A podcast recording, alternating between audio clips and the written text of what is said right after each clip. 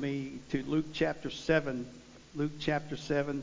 Thank you, kids, for that good presentation, and you workers that are doing an amazing job on Wednesday night at 7 o'clock. We're going to look at uh, Luke 7, verse 19 to 35, and we're going to think about John the Baptist and a lesson that John teaches us. Not that he's teaching it, but that we learn it from his experience of faith. Now, there's a difference between unbelief and doubt. You can think about that for a while. There's a tremendous difference between doubt and unbelief.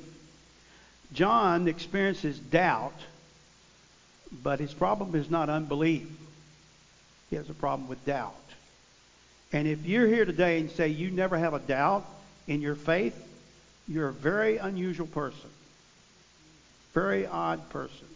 So I hope you're there. But let's read the story together, beginning with verse 19.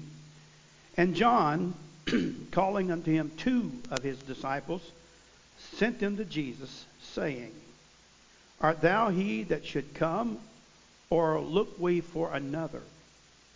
When the men were come unto him, they said, John Baptist hath sent us unto thee, saying, Art thou he that should come, or look we for another? In the same hour he cured many of the infirmities and plagues and the evil spirits, and unto many that were blind he gave sight. Jesus did this. Verse 22 And Jesus answering said unto those two disciples, of John. Go your way and tell John what things ye have seen and heard, how that the blind see, the lame walk, the lepers are cleansed, the deaf hear, the dead are raised. To the poor the gospel is preached, and blessed is he whosoever shall not be offended in me. And when the messengers of John were departed, he began to speak unto the people concerning John, What went ye out to the wilderness for to see? A reed shaken with the wind? But what went you out for to see? A man clothed in soft raiment? Soft raiment? Behold, they which are gorgeously apparelled and live delicately are in kings' courts. But what went ye out for to see. This is three times he, he did that rhetorical question. A prophet? Yea, I say unto you, and much more than a prophet. This is he of whom it is written, Behold, I send my messenger before thy face, which shall prepare thy way before thee. And then we continue. Verse 28. For I say unto you, among those that are born of woman, there is not a greater prophet than John the Baptist. Did you hear that? Verse 28 For I say unto you, among those that are born of women, there is not a greater prophet than John the Baptist. But he that is least in the kingdom of God is greater than he. That's an amazing statement in verse 28. You, you, you wonder why I'm stopping there. We're going we're gonna say more about this. You think about verse 28. and then he says, And all the people that heard Jesus and the publicans justified God, being baptized with the baptism of John. But the Pharisees and the lawyers rejected the counsel of God against themselves, being not baptized of John. And the Lord said, And the Lord said, Whereunto then shall I liken the men of this generation? And to what are they like? They are like unto children sitting in the marketplace and calling one to another and saying, We have piped unto you, and ye have not danced. We have mourned to you, and ye have not wept. For John the Baptist came neither eating bread nor drinking wine. Ye say, He hath a devil. The Son of Man is come eating and drinking, and ye say, Behold, a gluttonous man and a winebibber, the friend of publicans and sinners. But wisdom is justified of all our children. That will not add up to you until some explanation comes out. If I have time to give that explanation, I will today. But we start off the story here with John the Baptist sending two of his disciples to Jesus. And uh, they ask what seems to be a strange question in, in verse 19. It looks strange. It seems strange to me when, when I first read it.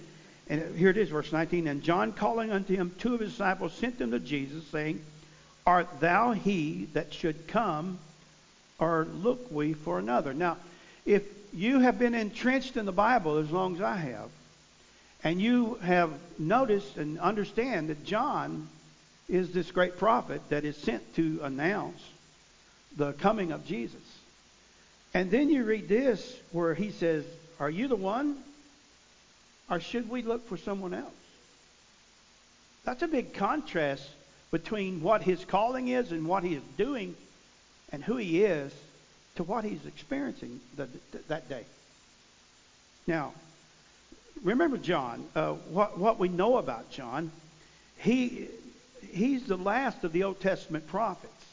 Think about uh, an Old Testament prophet was would have this revelation of God to, to give to the people. John is the last of those uh, prophets. He he lived outside. Remember, he lived out in the wilderness and he dressed in camel's hair and and he ate wild honey and locusts. I mean, I mean, he's not a weakling. He's not a sensitive kind of guy.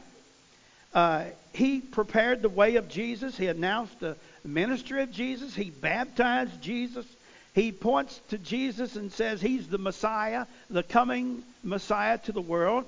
And he preached to the people, preparing them for the coming of Jesus into that role as Messiah. And then he is mistaken as being the Messiah, right? You know, if you know all this, you you understand, right? Maybe I'm, you know, I'm sharing with you something you've never thought about, but the, these are the things we know about John, and and in his preaching, he addressed King Herod's sin by taking his brother's wife, right? He took Philip's wife. He's living in an adulterous relationship with Herodias, the the the wife of his brother, and John brings this out and points his finger and says, That's not right. You have broken the laws of God, and you are a law uh, abiding uh, king that should be obeying the law and giving a good example to people under the law. But he points his finger out to them and says, This is your problem. Remember, Herodias didn't like this very much. She didn't do anything about it, she didn't make a big deal about it, but she plotted and brought her daughter into the same. And his daughter danced for Herod, and he was so pleased with that dance that the tradition of saying, "I will give you whatever you asked for this uh, for this uh, uh, pleasing, sensual, pleasing dance that you did for me." And so, what did Herodias do? She put the the thing in the, the ear of her daughter, asked for John the Baptist his head. Very common under uh, those days and many days before is to ask for something like that. And so Herod, against his will, kept his word, and they killed John, took his head, put it on a platter, brought it before them. And of course, that's who he was. That's who we know. About, that's what we know about John. Now we also know from from uh, history that John spent 18 months in in that dungeon because of what he pointed out in Herod's life. He was paying a price for telling the truth in that terrible, dangerous place. What's going on with John? The great prophet, the great preacher, the holy man. Well, he's discouraged. He's discouraged. He'd been preaching that the kingdom is coming, that the Messiah will, will judge the world and make things right, but he's sitting in prison.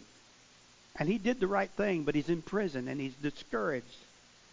No fire has fallen on the Romans and destroyed the Romans. Herod's still on the throne. He's still on the throne, and John is in prison. Nothing has changed. Have you ever had that feeling of discouragement and discontent? John, by the way, doesn't have the information that you and I have that we know the end and all that, but John's struggling. So he sends these two disciples, and he says, Man, I can't believe what's going on. Everything that I believe, I've built my life on, I've stood for, all of these years I've stood out for, none of it's working out. It don't look like it's even true. Are you really the Messiah? What a great example for us. You say, what do you mean, preacher? What a great example. I'll tell you what, sometimes we don't need an example of how great someone could be. Sometimes we need to see an example of how, how terrible they can experience things, how discouraged they can be. Because you, here's what happens you and I go through discouragement. We go through things that don't work the way we think they should, and we think, man, why? And we feel like we're the only one and we're experiencing this and nobody else is and God has forsaken us. God God doesn't love us. Why is it that we always go there? God doesn't love us. I think John gives us the best example of all his example in the fact that with all of that said and done and who he was, he is in the pit of discouragement down in that dungeon. Nothing was happening. Nothing was going right. And we as Christians experience this, and we don't even want to share it with anyone. We don't even want to share it with other people that were discouraged. We don't want to share it with people that were discontented, that we've had it about up to here. We can't stand much more. And we definitely don't want to share it with people that we even don't even know if we're really saved or not. Uh, am I really a Christian or am I a fake? Or we don't share that with one another. And you know what? If I were asked a, a show of hands, most of us, the brave ones, would raise our hand and say, Preacher, I've experienced every negative thing that you've mentioned, plus I could add a few more to it. Can anybody just say amen to that? So, nothing going on, nothing happening. Seemed like we're failing. Seemed like we're going the wrong direction. God is gracious to share with us John's confusion. John's confusion. John is experiencing doubt. Now, I, I labeled him when I was studying this week as doubting John. Doubting John. Who knows the doubter in the Bible? Thomas. Is not John, that great prophet, doubting John?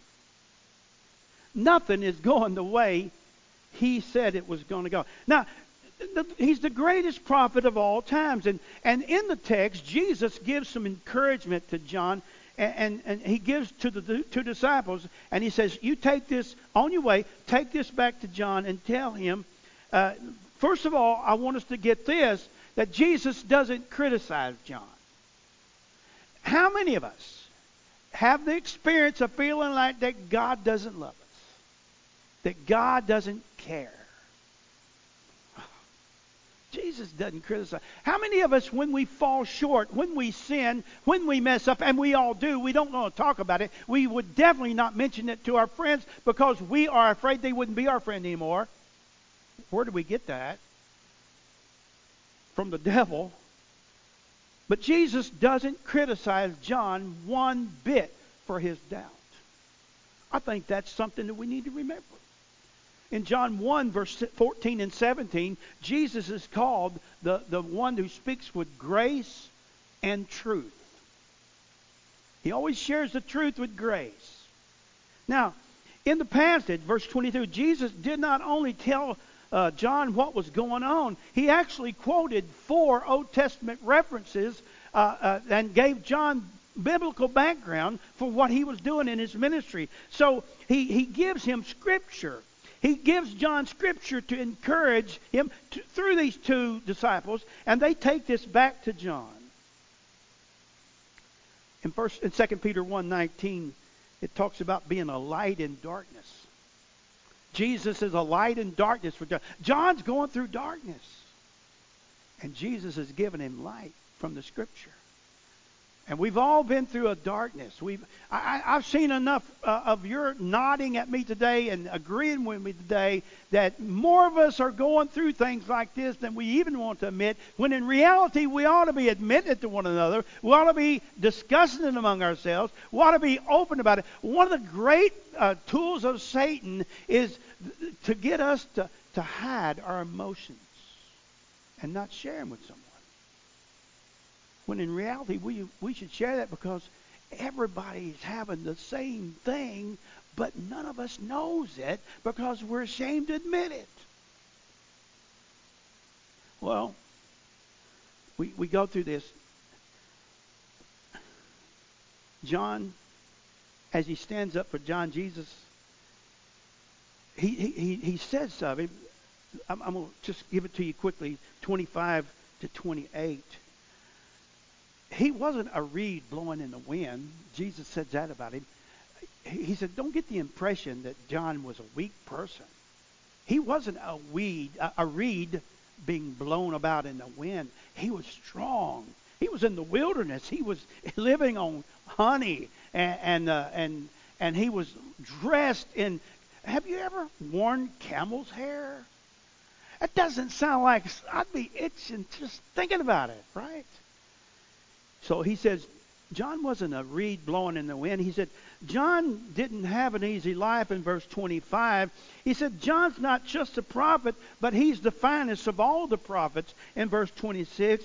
And then he says, John, uh, his work was difficult because of what he had to say and what he had to do. And then the last summary of John in verse 28, you don't shoot that on the screen. We all need to see it. For I say unto you, among those that are born of women, there is not a greater prophet than John the Baptist. Jesus is standing up for him, isn't he? Let me ask you something. What is Jesus doing for you today? He is your advocate. He is your mediator. And just as he stood up for John that day, Jesus is standing up for you in heaven today. And you know what? When we go through this depressed state, when we go through this big discouragement, we feel like everybody is against us and even God. Let's get a new frame of mind on this, if we can, please. He said he's the greatest of all the prophets. This is John the Baptist. But did you see the last part? And that's what I want to bring out to you today. But he that is least in the kingdom of God is greater than he. Wow. Did you get that last line? I, just you this is why I, I brought the message from there. I was going to just read through this and skip it. But you know what? John was not a part of the kingdom of God. He was a prophet before the kingdom that is within us started. Okay, you got that? I don't have time to go through all that today. That's in a that's in a a lesson thing that I do on a Sunday night or Wednesday night. But John is not a part of the the kingdom of God in that he was before it. He was preparing us for that. To go into the kingdom, you must be born of the Spirit of God, right? Remember Nicodemus? Nicodemus understood all the Old Testament, but Nicodemus was not a Christian. He was not saved. He was not born again. And so what John what Jesus is saying, what Luke is telling us about the words of Jesus here is that a Christian is in the kingdom of God. And the least of the Christian is more than the greatest prophet that ever walked the earth. You say, how many of how many are Christians? Raise your hand up real quick enough. I'm a Christian. I don't know which of us are the least of all the saved people in the world that's ever been. Does anybody think they might be? Raise your hand. We could all fit there, right? And we were ta- we're taught to fit there. Uh, Jesus taught us don't think of yourself as the greatest. Jesus taught us to think of yourself as the leastest. Okay? Jesus is evaluating you and I as greater than the greatest of all the prophets. What does Jesus think about us? Pretty good, isn't it? I hope that encourages you today. Now, that is against your nature to believe that. It's against the flesh. It's against what you're hearing. You know, we're in the Facebook age. We're in the uh, uh, social media age. Let me not give Facebook all the credit, right? We're in the social media age where people put up on Facebook how great it's going in their life. And you know what? That's fake book. That's fake book. I think those that put up the greatest pictures are probably more depressed, more discouraged, more discontented. And it goes up there, and then we look at it and we say, oh, they're in Hawaii and there's no fire, and everything's going wonderful. They're in Florida, living up. They're in the Rockies. What a great time. And here I am working.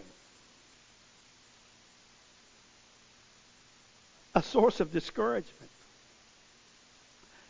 when we go through these things, and every day let us remember that Jesus said that you that are the least, you that are the weakest, you that are mired up in the trouble, are thought of by God as greater than John the Baptist. Now, why are we greater is the question.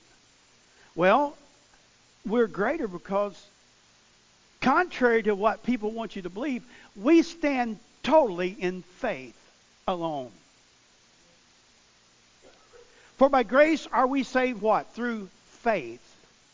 It's not of God, it's a gift of God, lest any man should fall. We're saved by trusting by faith that Jesus came, that he died, that he rose again, and he's in heaven, our mediator. Every bit of that's by faith. Now, you can find historical reference to it, and you can find people that will deny it, but we know it historically happened, and we stand totally as a Christian in faith alone. That's true, isn't it? We haven't seen the miracles of Jesus. We haven't seen the miracles of the Old Testament. John the Baptist saw these things. You and I are greater. We're a child of God because we stand in faith alone. We believe in the Savior, having not seen. We have heard the testimony, we have read the testimony, and we believe by faith that the Son of God came, was born of a virgin, died on a cross at Calvary. We believe by faith. And we're born into the kingdom of God because we're trusting Jesus as our Lord and Savior. And here we are.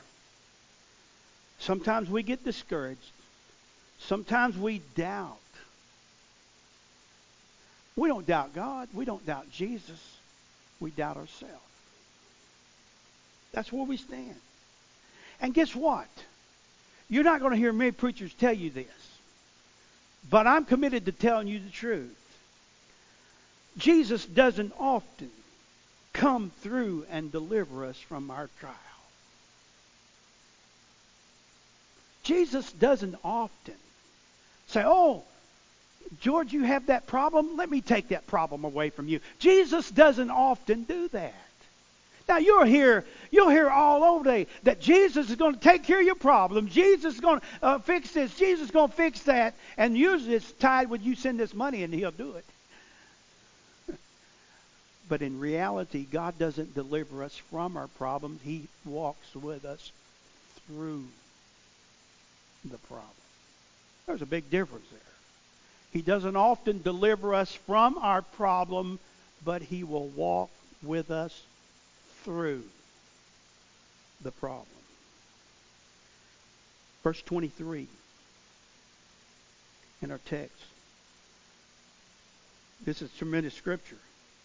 And blessed is he whosoever shall not be offended in me. I'm going to tell you something. You probably, like me, have read through that verse and just read right through it for years. Just read right through it. Read right through it and said, you know, I don't really get that, but anyway. You know what I'm talking about? You think about that verse. Think about it. Verse 23 And blessed is he whosoever shall not be offended in me. We have a meeting this afternoon at 2 o'clock. We don't really. Let me not make a false announcement. We have a big meeting this afternoon at 2 o'clock. Six people are to be there. Four of them are on time. Two of them are 10 minutes late. Four people are very disappointed in those two people. I have given my time. I have come here to meet, and I'm sitting here, and two of you have enough arrogant attitude about yourself not to show up on time. And that is an offense. Are you with me? It is. You know, I, I, I watched something on Marilyn Monroe this past week, and she was uh, always two hours late for everything. And you wonder why they didn't want to use her on the last movie that she did. Look at it, verse 28. And blessed is he whosoever shall not be offended in me. Does God always come through when we want him to? No. Does God do what I want him to do? No. Does God answer my prayer? Not often. Now, let me ask you something. If God was to answer my prayer 100% of the time, how many times would I pray about everything going on and just feel so good about it? Would I be walking in faith or just I'd have a magic formula that I went through? I'd have a magic formula. You know? I'd be I'd be praying, Lord, I don't want to work this week. Would you send me all the money I need for the next six weeks tomorrow? we would we would quickly abuse that. And you know, a lot of a lot of times the attacks of of atheism and things like that are the same thing I'm saying. They said, well, if God was God, then why does this happen? And if God was God, why won't He fix everything? If God was God, why don't He just not allow the suffering that goes on in the world? And then we scratch our, our head and say, um, I don't have an answer to that. You know what the answer is? We're saved by faith alone. And if God was to meet every needs in our life all the time and come through every time we wanted them to come through, we know we would have a magic carpet ride through life, not a real sound faith. I think it'd be appropriate to say yes, amen to that. Because that's the reality.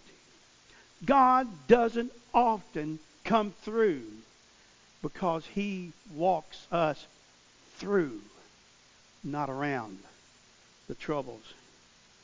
So the question comes down to us who is going to be faithful? And the question comes back to this John was a, a, a, prophet, the great man of God that experienced doubt. Now, it didn't say unbelief, but doubt. He doubted his beliefs, but he had beliefs to doubt. To be an unbelief is not to have belief. Tremendous difference. All right. So, when uh, being a prophet, John being a prophet, it didn't keep him from doubt. Will being a Christian keep you from having doubt? No, we can agree that. If, if you're struggling, it seems like you have no answer. Despair comes in. We need to remember that we're living by faith alone. God loves us. And He's letting us stand for Him and live for Him. That should sustain us in faith. Jesus is standing for you in heaven. He believes in you. He's not condemning you. He's waiting for you. He's advocating for you. Jesus' view of the greatest prophet of all times is he is less than what he thinks about you and I, the weakest believer in this age. Doubting John or doubting Jim, doubting Dale, doubting Henry, doubting preacher, I stand guilty as accused. Let me tell you about my life. When I was first saved, I had, I trusted God, I believed God, things going well, I had plans, believed every little portion of Scripture, and it was all going to work out for me. The older I get, the more I scratch my head. Is that true, Charlie? Peggy, is that true? Is that true? Shannon? I scratch my head. i tell you what. For the last three months, I have prayed that God would answer things, and they don't go the way I want them. I have things that have happened in my life that I never would imagine happen, and they don't work out that way. And you know what? I've even gotten to the point that, am I really a Christian? Am I really saved? I didn't doubt my salvation 10 years ago. But I'm telling you, the preacher's saying that in the last six months, he said, God, am I really saved? And I got to reading this about John. And can you understand how encouraging it is to see that the greatest of all the prophets doubted the very truth of the gospel that Jesus is the Messiah? Thank you, John. Not for all the great things you did, but thank you that you've been in the same rut that I have been in. And here's what we got to do today as we close. We're going to have to learn how to be more honest with one another. Because you're standing strong and looking like you're just a gladiator for God. It's causing the rest of us to think that we're the only poor pilgrim there is. So we're going to have to learn how to be honest with one another if we're going to be true disciples of Christ. And just say, man, how's your day going? Miserable. Terrible. Does that make any sense? So, preacher, what are you trying to tell us? I'm trying to tell us your foundation of faith is not built on how you feel but built on the faith in Jesus Christ that, that is yours. And you're not experiencing unbelief. You, you do believe, or you couldn't doubt. You are doubting. And you're looked at by God as better than the greatest prophet of all times. I could share with a lot of other things about that, but I've shared with you the very heart of what I think you need to carry on today. That's the way God thinks about you. And you're standing in faith alone. And just when the wind blows and you look like a reed blowing in the wind, you're just about ready to give up. Remember that John was strong, yet he appeared to be weak. And he actually doubted who he was in Christ. Let's bow our heads and quietly stand our feet as the musicians come.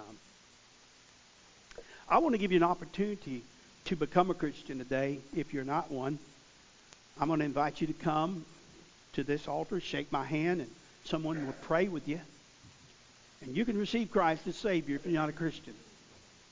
If you're not sure you're a Christian, you can come and someone will pray with you. If you feel like you're struggling unnecessarily, we invite you to come. That's what this place is for on Sunday morning. It's a place for us to come and kneel and pray to make things where they need to be with God. So as our, our heads are bowed, our piano is playing, I invite you to come today. If you need an ally, we invite you to come today.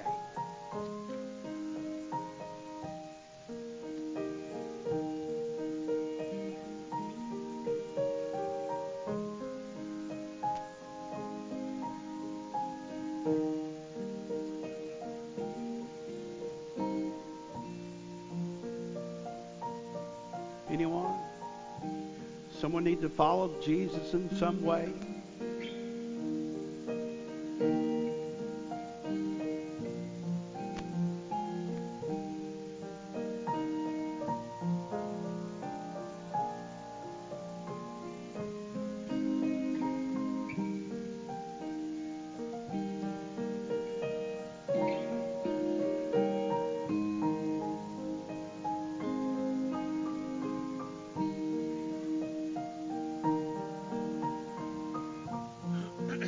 Let's sing that out one time.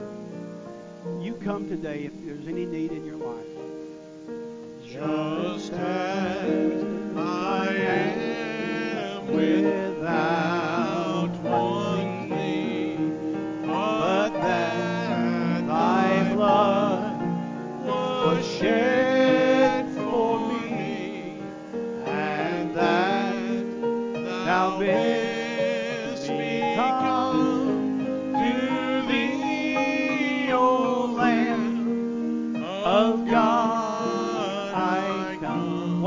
verse. One more verse. You come for any reason today. You come. Just as I am Waiting not. To rid my soul rid my soul of one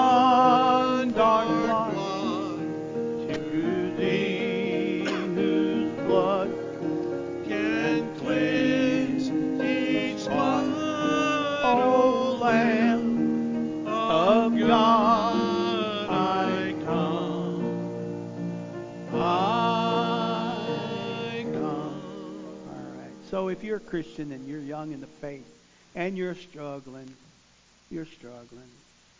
You're not the only one struggling. And that's not because of any weakness on your part. It's where you are. It's where you are. Just keep the struggle going for the glory of God. Amen? Let's have our ushers come to receive our morning offering.